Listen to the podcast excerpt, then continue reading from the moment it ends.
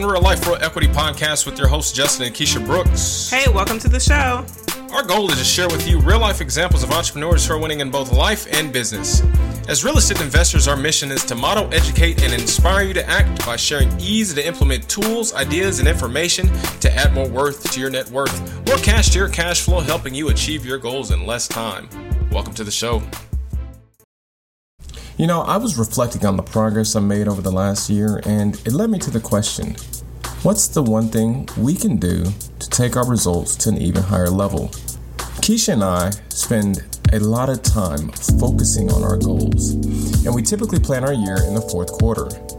This year, we're going to do that by attending the One Thing Couples Goal Setting Retreat. So, this retreat is going to help us establish a clear vision, set clear five year and one year goals, and then create alignment and support with the people vital to our success. We wanted to share this with you because we find massive value in setting goals. This retreat is in Austin, Texas on November 9th and 10th. If you want to join, go to realliferealequity.com forward slash goals to attend the event. It's put on by The One Thing and it's going to be life changing. The One Thing concept has already made a substantial impact on our life and our business. And so, as you know, no one succeeds alone. How powerful would it be if the people vital to your goals helped you set them and could support you in them? Again, if you're interested in setting your goals for 2020, go to realliferealequity.com forward slash goals to attend this event. Again, the event's November 9th and 10th in Austin, Texas, and we hope to see you there. Yes, see you there.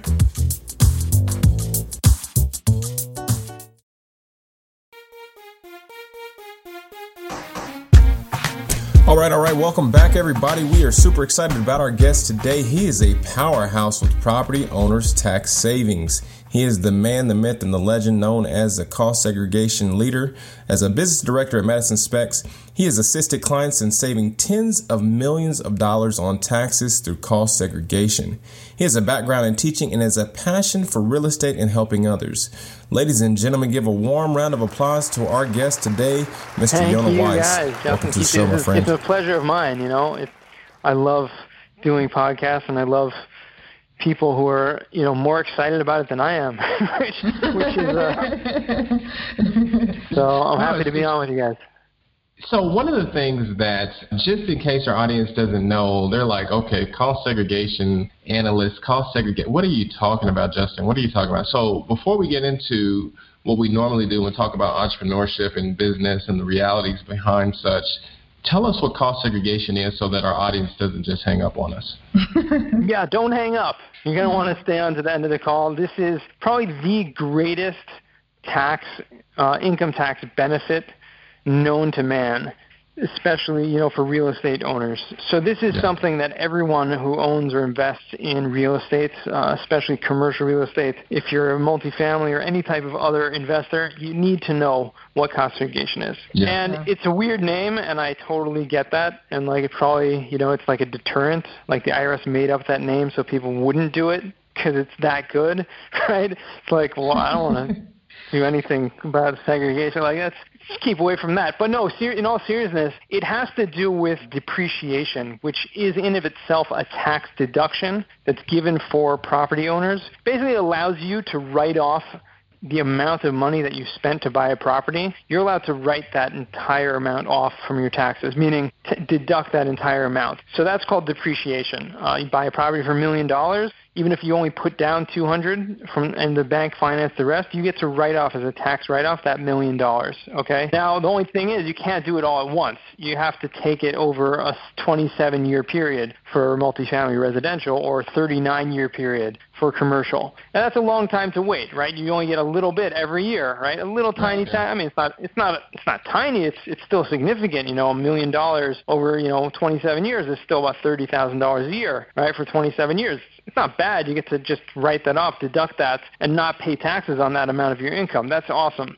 But cost segregation takes it to the next level, which allows you to actually front load a nice chunk of that into the first five years. And and even with the new tax reform, we'll get into a little bit, even into the first year, which uh, literally Yeah, yeah. you can write off like 20% of your you know building in the first year. For me, I'm excited because I have been learning about cost segregation analysis for the last couple of years. I think it was two years ago I went and seen Tom Wheelwright at one of the real estate guys events, and he was one of the only people that was able to break down taxes in a way that I understood. And one of the things he talked about was depreciation, rapid depreciation, cost segregation analysis, and all this stuff. So getting to talk about it here is super exciting, but we're not going to give all the details. We're, we're going to save that for last. Let's figure out, you know, the journey of Yona. So, how did you become an entrepreneur, business owner? So yeah, so I'm actually not an entrepreneur business owner, which is great because I think that's just gonna totally disrupt this podcast, right? but what I am is I'm I like of myself as like an entrepreneur because I work for a very big company. So Madison Specs is the company I work for, the biggest conservation company in the country, doing this in all 50 states. And because of what I do, and you know, most people have no idea and they just assume, you know, I, you're the cost segregation guy, you're the expert, like you do it all by yourself. But the truth of the matter is I have a huge team working, you know, with me, under me, over me of, you know, operations team of a huge team of, of full-time engineers who actually do a lot of the work, accountants who are doing a lot of the actual nitty-gritty of the accounting and the, the cost segregation work. And I'm, you know, I'm the business director, which means I'm allowed, I'm able to, you know, be out there, put myself out there and try to just influence people, try to get people to understand what this is. And really, more than anything, I mean, nowadays it's about educating people. And I think Right. that's what everyone everyone wants. They want to do business with people that they you know they relate to and they can learn from and they feel like it's something that that they um they understand more so so i'm just disrupting that i'm not a business owner that's thankfully I'm not a business owner because actually I prefer it that way. I have you know had a little bit of a try at that and it's just I much prefer working in existing systems and seeing how I can contribute and add value and you know kind of up what's already existing and bring that to a higher level. So talk to us a little bit about that because a lot of people would think the exact opposite. They'll think, you know, I want to be an entrepreneur. I'm so sick of working this nine to five. I really want to work for myself, by myself. We had a previous podcast where we talked about being an entrepreneur Yeah. with one of our other guests, uh, Olivier Kabuya. Yes. And he talked about being an entrepreneur, but he also ran a business. You are an entrepreneur at heart, which tells me that you are really, really good at what you do. So, talk to us a little bit about when you did deviate away from kind of being the entrepreneur to more entrepreneur and why you came back. So I think you know, just understanding maybe a little more about what an entrepreneur is in general, and I think you know I feel like I'm an entrepreneur at heart, very much. It's more about the attitude and about I think there's some innate traits that entrepreneurs share that other people just don't have. And and one of those traits is just kind of you know the inability to to kind of sit still you're always looking for the next thing. You're always looking like how can I how can I grow? How can I become better? How can I do more? How can I do something differently? And you know that comes with a lot of challenges, especially when you're you're trying to start your own business. But I think one of the other important traits of an entrepreneur is creativity, just thinking out of the box, which for me that's really what's what's driven what I do cost segregation specifically is one of those things that very few people know about. So more than anything, you know, you need to have someone that can explain it in a simple way and can, you know, you give you takeaways like now what now what do I do about it? And that just doesn't exist so much in the world. And so especially if you're trying to deal with your accountant about it, most accountants don't spend the time with each of their clients like walking through every little detail, you know, every step of the way. So so for me it's that kind of drive like how can I do more? How can I get a, you know just let's take this example. How can I, you know, get on more podcasts? Like how can I spread this word even further? How can I um, you know, help others? And that's kind of what drives me. Hmm. Entrepreneurship is more about the way you perceive entrepreneurship, the attitude, it's the inability to sit still, creativity. You hit on it earlier, team. All huge factors in becoming a successful entrepreneur. And then you you said something that I want to make sure that I highlight. You said you were influenced by someone else to go on podcasts. So you don't have to have all the ideas. Right. It's Correct. about you know really finding the people that are able to highlight what it is that you maybe don't see so easily to share with others and, and so right you're not necessarily repeating the wheel but you also found your niche by elaborating on cost segregation something that you figured is not explained enough to everyone really especially um, investors. So you seem extremely confident from the start. Have you always been this way? No, has there been any downward spirals that you've had to come up out of just to be the confident person you are now? Um, yeah, I, everyone deals with swings, right? And I think it's more mm-hmm. important to to focus on what you can be and what you can become more than, you know, who I am or what I am and kind of get stuck in in boxes. And I think that comes like the idea of an entrepreneur also kind of ties back into this. Like it's the idea of just like breaking out of molds. You know, you have to have that independence, right? On the one hand, and you know, confidence. I think you know, obviously, came a lot from you know my upbringing, my parents, and and and friends, and, and things like that. But you know, I was always very active, kind of a social person in general, um, kind of more like an extrovert. So that came in handy.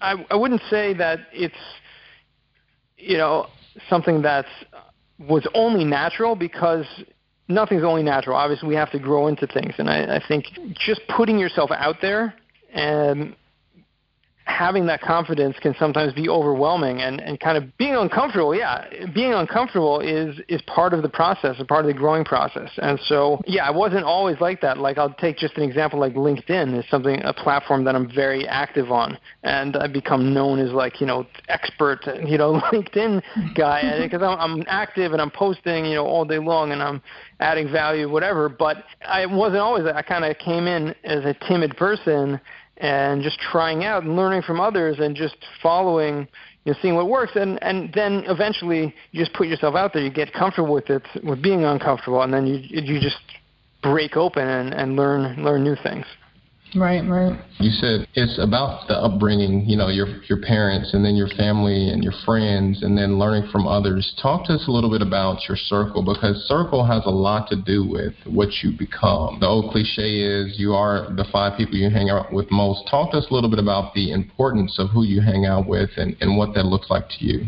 It's so important to be around people who are growing people, you know, who are people that and that's who I really surround myself with. People that are you know interested in growth, not just you know obviously success you know financially, but people who are interested more on their personal growth and spiritual spiritual growth. You know, people have like a connection with something higher. To me, that that's so important. So those are the kind of people that I surround myself with. People that are not just successful in the Western kind of idea of money is success, but people who are successful. They you know have families and are people that are happy and are people who are constantly growing, challenging themselves, wanting to learn more. And those are things that I relate to a lot, and so those are the type of people that I surround myself with.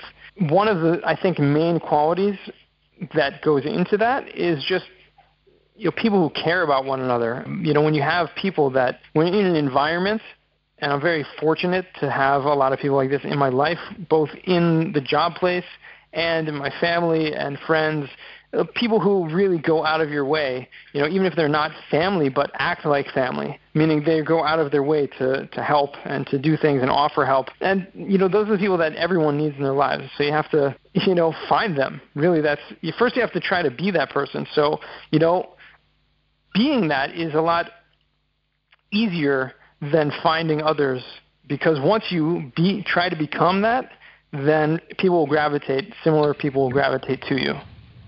Yes, that's very, very true. Um, I think Justin and I can both relate to that.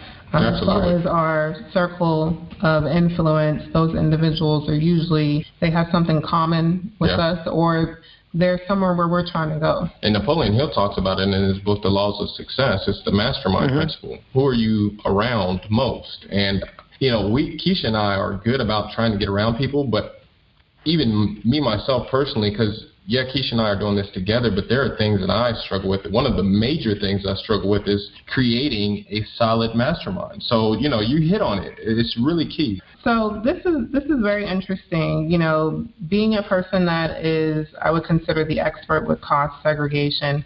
What led you to this path of where you are currently today in your position? Yeah, I mean, like out of all the things, cost segregation analysis, like that's, I mean, like, I mean, like I'm gonna go. I mean, there's a whole bunch of things that I say when I want to grow up, but like, it's not. It, right. There was not a, ever a case where it was cost segregation analysis.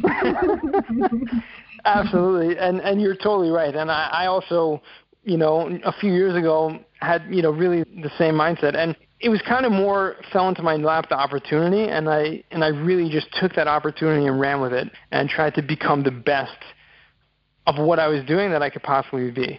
And so I would I would actually venture to to say that you know if I tried out something new, uh, which you know I have uh, some projects going on as well, that I you know would strive to do the best in that as well. And you know who knows? You know maybe in, a, in a couple years from now I might be something else expert. You never know.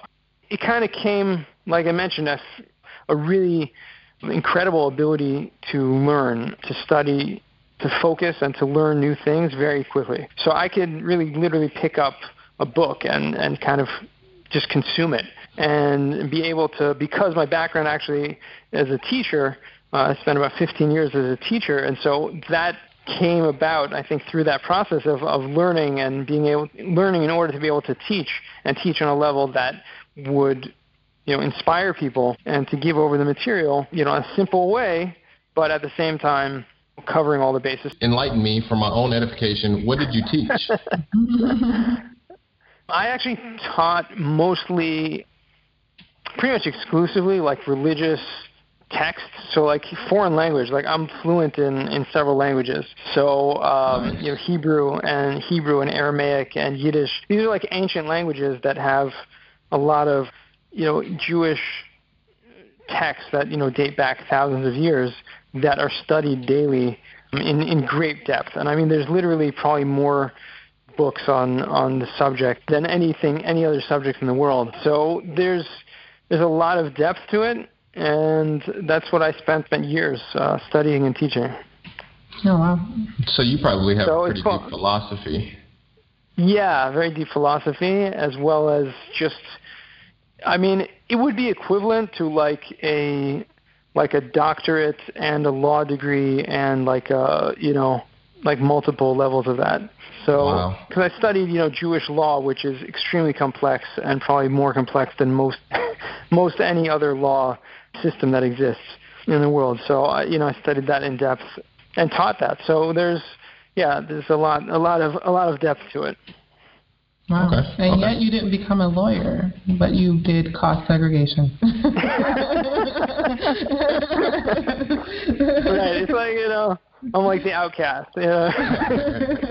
no, so that's that's really important, uh, and I like it. If you aren't subscribed to our newsletter, go to realliferealequity.com forward slash newsletter now. Go subscribe. This is the kind of information that we're putting out. Cost segregation analysis.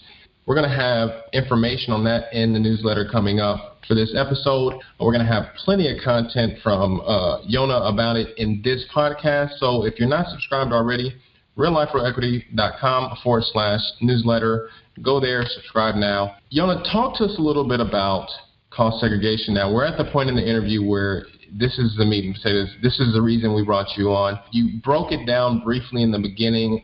Talk to us about it in even greater depth now we talked about very basically how cost segregation is like an accelerated form of depreciation. So instead of taking your tax deductions from the property you purchased over a longer period of time, you can get a lot of them up front in a much shorter period of time. So how does that work? Now, first of all, why would you want to do that, even before how it works? Now, the main reason why you want to do that is because when you're earning money, Okay, everyone knows you have to pay income tax, right? Wrong. Right. You, you're not wrong. You're not obligated to pay income tax on the on the income that you make unless you have a tax liability, which means if you have more deductions than income, then you actually don't have to pay any tax on the income that you make. And that's really the key. That's what real estate investing allows you to do because you can create so many deductions legally. Okay, it's it's in the system, it's in the rules. You just have to know how to use it. Create so much so many deductions that all of the income that you're making, no matter how much it is, is sheltered from being taxed because you have those deductions. So you don't have the tax liability, which means your cash flow is your cash flow. It stays with you. Everything you're making is, is yours to keep and allowed can use that to reinvest. You can use that to continue growing that money um, as opposed to, you know, like most people, every other type of profession basically that there is out there besides for real estate, you know, you have to pay a very large tax bill. So that's why you would want to do it. And so, what is the typical framework for a cost segregation analysis? And what I mean is, I own my own home, right? Do you run a cost mm-hmm. segregation analysis on your primary resident? Is it specifically for a specific amount of real estate holdings? Is it for commercial property only? Can you do this in residential? Talk to us a little bit about the dynamics of cost segregation analysis. Yes. So number one, it cannot be done on your personal residence. This is tax deductions of depreciation are only allowed for investment or business properties. So you know, a business may not be think of themselves as a real estate investor per se, but they may own the building that they operate in, and they're allowed to take depreciation as well and do cost segregation. So number one, um, not for your personal residence, unfortunately. Number two, you it really makes sense once the purchase price is over a million dollars on a property. So for single families, small single families, it almost never makes sense just because of you know the cost that's involved, the amount of depreciation that you're getting already may be enough because there's not so much income, cash flow, amount of depreciation may cover that as well. When you get to larger commercial properties that are making a lot more money and cost a lot more, the regular depreciation is not going to be enough to shelter all that income, especially when there's a lot more of it. So over a million dollars, usually it's almost a no-brainer. I mean, you look at it, even a half a million dollars and up, it can be be, be very beneficial, and it's it's worthwhile to reach out to get a free analysis, what we, we provide, just looking at some details of the property and showing you what the potential tax savings would be. How, how it works is, is pretty straightforward. There, it, it's required to have an engineering approach to it because you need, and this is all broken down in the tax code, right? The IRS has a whole guide, like how to actually do cost segregation, called the Cost Segregation Audit Techniques Guide, and it goes through all of the systems and all of the the numbering system and there's like nomenclature and there's a whole you know you have to show you know pictures and you have to show a lot of uh, background information. I don't know about you but that's not something that i'm interested in doing at all. I mean well listen if you for some people like it it's really something that they, they might find interest in if they're, you know, like for example, have insomnia and they want something to keep them, you know, get them put them to sleep at night. They'll they'll definitely check it out. You know, it's it's something yeah, that right. can. Uh, no, but no, I totally agree with you. It's it's it's like 600 pages long, and it's only you know I mean it's tax code. So even most accountants, I'd say the majority of accountants have no idea what cost segregation is because it's mm. just like one tiny thing in the tax code that nobody can know everything. Nobody can know, not any accountant can know every single nuance. So there are those that specialize in real estate, and those accountants usually know cost segregation. Nevertheless, they still need to use an engineering firm uh, like ours in order to actually do the study. Because the engineer will come down, and how, just here's the mechanics how it works the engineer comes to the property and takes a full study, a full survey, uh, measuring and taking pictures and seeing what fits into different depreciation lives. So the main structure of the building depreciates or has a tax life of 27 and a half years, but there are other things in the building that depreciate on a five-year schedule. Those are things like personal property, and that can include stuff like the, you know, furniture, fixtures, appliances, carpeting, special purpose lighting, cabinetry. You know, so many things that go into a property that you may not even think that's not personal property. You know, carpet's not personal, it's not movable, but it is. It's considered that and depreciates on a five-year schedule. So all of that, once you add all of that up, like how much square footage of all that stuff is, how many exist, how much does that co- each each square footage cost, and do calculations based on you know when it was built, et cetera, there's a, a cost that's segregated yeah. out, so to speak, right? That cost, that value of those items are now put into a different depreciation life, meaning you can now take those tax deductions over a much shorter period of time. I mean, Whew. Yeah, well, I mean, yeah, yeah, it's a lot, and I mean, so understanding cost segregation at a very high level. Like, by no means am I claiming to be an expert. I just know what it is. But every time I talk to somebody, they say it needs to be a really high value dollar piece of real estate because it's cost prohibitive to do it for anything less than a million dollars. And I always go to why. It seems like there's so many things to write off or to depreciate in a in a property. Why does it have to be at a million in order? I mean, what are the the number dynamics to that? What is what makes it that kind of barrier to entry for a half a million dollars when you know I could live in a four or five hundred thousand dollar house and and I think I have enough personal property depreciate. You know what I mean? Right. Sure. Yeah, absolutely. It ends up being a percentage. So let's just take a, a perfect example. And you'll see the numbers and you'll see how it works and you'll realize very quickly you know why that may be cost prohibitive of that. So let's take a let's take a million dollar property. Okay, a million dollar property, you buy it. Not that it's worth that, but that's how much you paid for it. Because how much you're depreciating is based on what you paid for it, not even what it's worth. So you may have a building that's worth ten million dollars, but you, you bought it discounted for five million. That's what your depreciation is going to be, the five million. So let's say the property you bought for for let's let's say the number is a million dollars. Pretty easy round number. Well, the first thing we do is we have to allocate a certain amount to land because land does not depreciate. So the land is going to be 15%, let's say 20%. So let's take that, let's just say it's 15%. So what we're left over is $850,000, right? Taking off 15%, 150,000 for that million dollar property. What you're left with is 850,000. Very simple math. Divide that by 27 and a half years for a residential property, multifamily. You're left with about $30,000 um, over that 27 year period, which means that's your $30,000 depreciation. Okay? Now, that's the straight line. That's what you would have anyways from that yeah. property. Okay, now, let's say we do cost segregation and we're able to allocate 20% of that building to a five year schedule. And that's, you know, pretty that's pretty good. I'd say average is about, you know, 20%, let's say 15% maybe. But let's say 20%. Let's just keep it just keep it interesting, okay? So 20% of $850,000 is $170,000.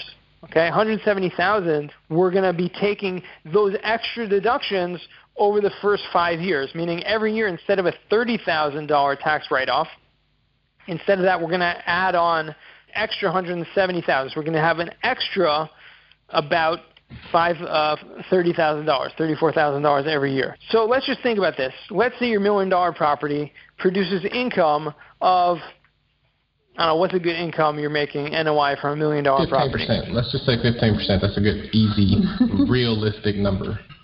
Okay, yeah. Let's say you're making uh, ten uh, percent. You're making hundred thousand dollars NOI, right? Right. For a million dollar property. So your regular depreciation would have knocked off thirty thousand dollars from that which means you're going to be paying taxes on $70,000. Comes cost segregation and adds an extra $35,000 in there, so you're knocking off $65,000. You're only left with $35,000 of tax of taxable income. So meaning you're making 100 grand, but you're only going to be taxed on 35,000 of it. Now if your tax rate is let's say, you know, 25%, let's just keep it simple, so instead of paying $25,000 on that $100,000 income, you're only going to be paying taxes on $35,000, right? Which right. ends up being about $9,000, right? About eight and a half, nine thousand dollars. That's how much you're going to. Instead of twenty-five thousand, you're going to be paying nine thousand. That's that's what cost segregation does on a million dollar property. Okay, um, which means if you think about it practically, in a net present value, meaning an actual money in your pocket. You basically saving um, instead of paying twenty-five thousand dollars, only paying nine thousand dollars. You're basically saving fourteen thousand dollars in your pocket yeah. of your own money.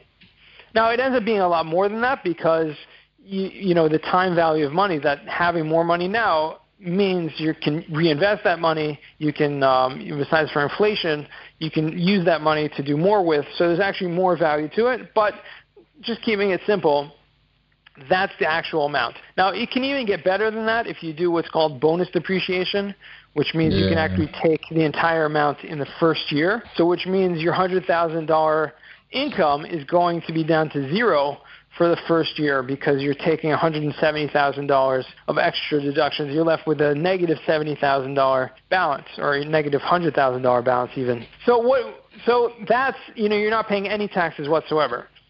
That makes sense in a million dollar property. Let's just cut it in half, right? Let's take it even less. Let's take it on a just to make it more realistic, okay? Uh-huh. More tangible. If you now to do a conservation study, there's a fee involved. I mean, we usually charge about four or five thousand dollars for you know a, a multifamily property about that size, based on the scope of work, not at all based on the tax contingency. So again, you're paying five thousand dollars to get a nine thousand dollar tax benefit this year. Again, over the next five years, it's really more like a you know fifty thousand dollar tax benefit. So that that makes sense. That's worth it. But let's say you have the same property, but the same property, but you bought it for a $100,000 instead of a million dollars. So you just take everything, cut it down by 10%. You know, you're looking at getting a tax benefit of $5,000 over the next five years, right? right. As opposed to $50,000. So to pay $5,000 to get a tax benefit of $5,000 is kind of a wash, right? You're, you're just like, right. you're not really doing anything it's true that you can reallocate and you can take those extra deductions, but in the end of the day, you're not, you know, there's not so much income coming in the first place. You know, it's much smaller scale to actually get those tax deductions. You know, get an extra $20,000 of tax deduction in the first year, you're going to be saving $5,000 in taxes. So again, to pay 5,000 to save 5,000, it doesn't really make sense. That's, right. That and that's an excellent description of of what what I was looking for. Well, the bigger the fish, I guess exactly. the more the treasure. yeah, exactly. If you're buying a million dollar property, to buy a ten million dollar property is not that much more. Meaning, you're anyways. A lot of people are you know financing 80% of it or 75% of it from the bank. You have an, uh, you know a few investors involved. It's it's not so far off. Right. But I want to I want to hit on that because it has a lot to do with mindset, and I am guilty of it myself. When you say to go from a million dollar to million dollar property to a ten million dollar property, five years ago you would I would have been like you're crazy. There's no way going from a million to ten million is one not that big of a jump, quote unquote, and then two, a lot of people tell me just how much easier it is because I haven't done a ten million dollar project yet. But as I look at the numbers and the economies of scale that are present in just the million, two million dollar project, you can see that if you had a $10 million project, it allows for a lot more one cushion and a lot more help, which makes things right. easier, leveraging people's skills, like what you just talked about, having a cost segregation analysis on, um, engineer on your team. Yeah. You know, having a good CPA versus a mediocre CPA, having an excellent lawyer versus having just an okay lawyer or LegalZoom, you know, it allows for more. So I, I want to thank you for highlighting that because I wanted to make sure that, you know, I, I just admit fully that I have been guilty of the idea that going from a million to 10 million is totally far fetched. Right.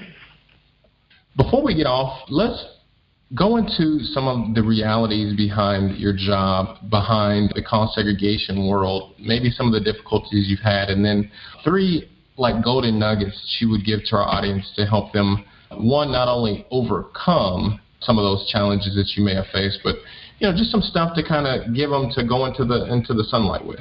I mean, every job comes with its challenges.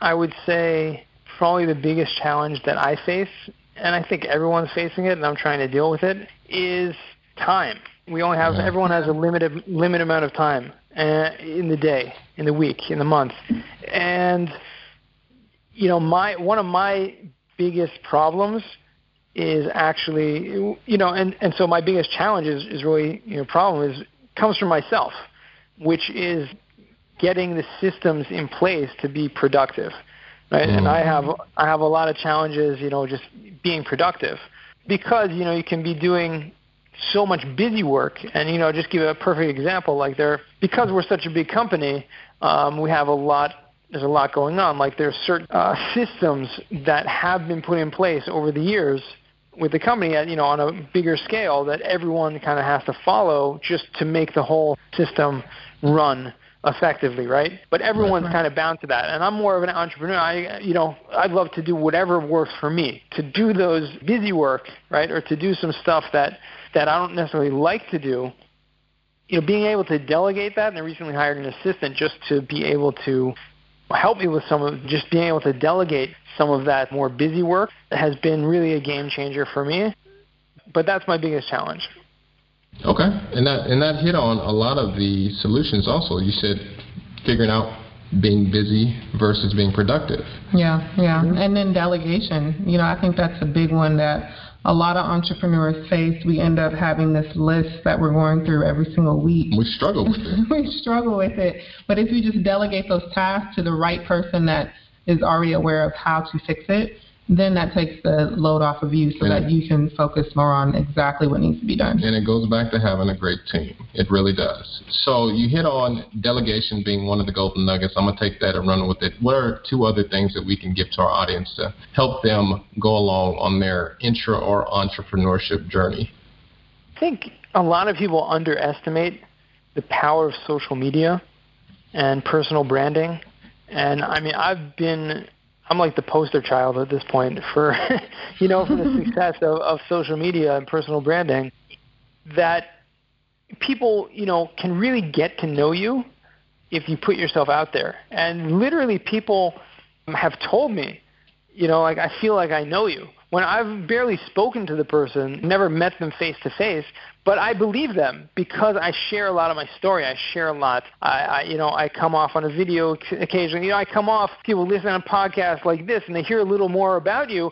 Putting yourself out there and using, utilizing social media for that benefit, for that personal branding, and using it in the right ways can be literally a game changer in uh, a business you hit it. Social media and personal branding. And i've watched it. Like i remember when i i don't even know when you got started on linkedin but i i watched some of the the progressions of your linkedin journey and just seeing it. And i was like oh my god this guy's the cost segregation analysis expert. And you know I, I just i assume because i only see you only see so much but Right. You also see the power of social media because I'm just like, oh my God, I really need to talk to this guy because I want to understand cost segregation more. And I see you going to town to town to town, talking to people that are other influencers in our community, and just I'm like, I got to talk to that guy. So when you talk, you reached out to Keisha. I was like, yes, yes, I want to talk to him because I have wanted to know about cost segregation for forever. Yeah. So the yeah. excitement was really high that day. yeah. So uh, anyway. no, personal branding though is something that is huge when it comes to linking it in with social media, but just also the way you market yourself. That is just so important, especially now because everything is at your fingertips. So. Yeah. So before we go, give us your information, whatever information you want to give us. You can email uh, yweiss first letter, first name, last name, W-I-S-S at madisonspecs.com. That's my best email. Again, check me out on LinkedIn. That's where you're going to find me. And, you know, or Bigger Pockets, another great platform I'm very active on. That's the, you know, that's the best way to connect. All right, so if you want to get a hold of Yona Weiss, or reach out to him by email at yweiss, Y-W-E-I-S-S at madisonspecs.com, or check him out on LinkedIn. Like we talked a lot about it. LinkedIn is a hot platform. That's where I first seen them. I don't see him on Facebook very often. I've seen you on Facebook a couple of times, but I always see you on LinkedIn. Thank you for listening to Real Life, Real Equity Podcast. If you would like to ask the hosts a question or be exposed to our podcast audience, visit our website at realliferealequity.com and submit a request. Again, that's realliferealequity.com.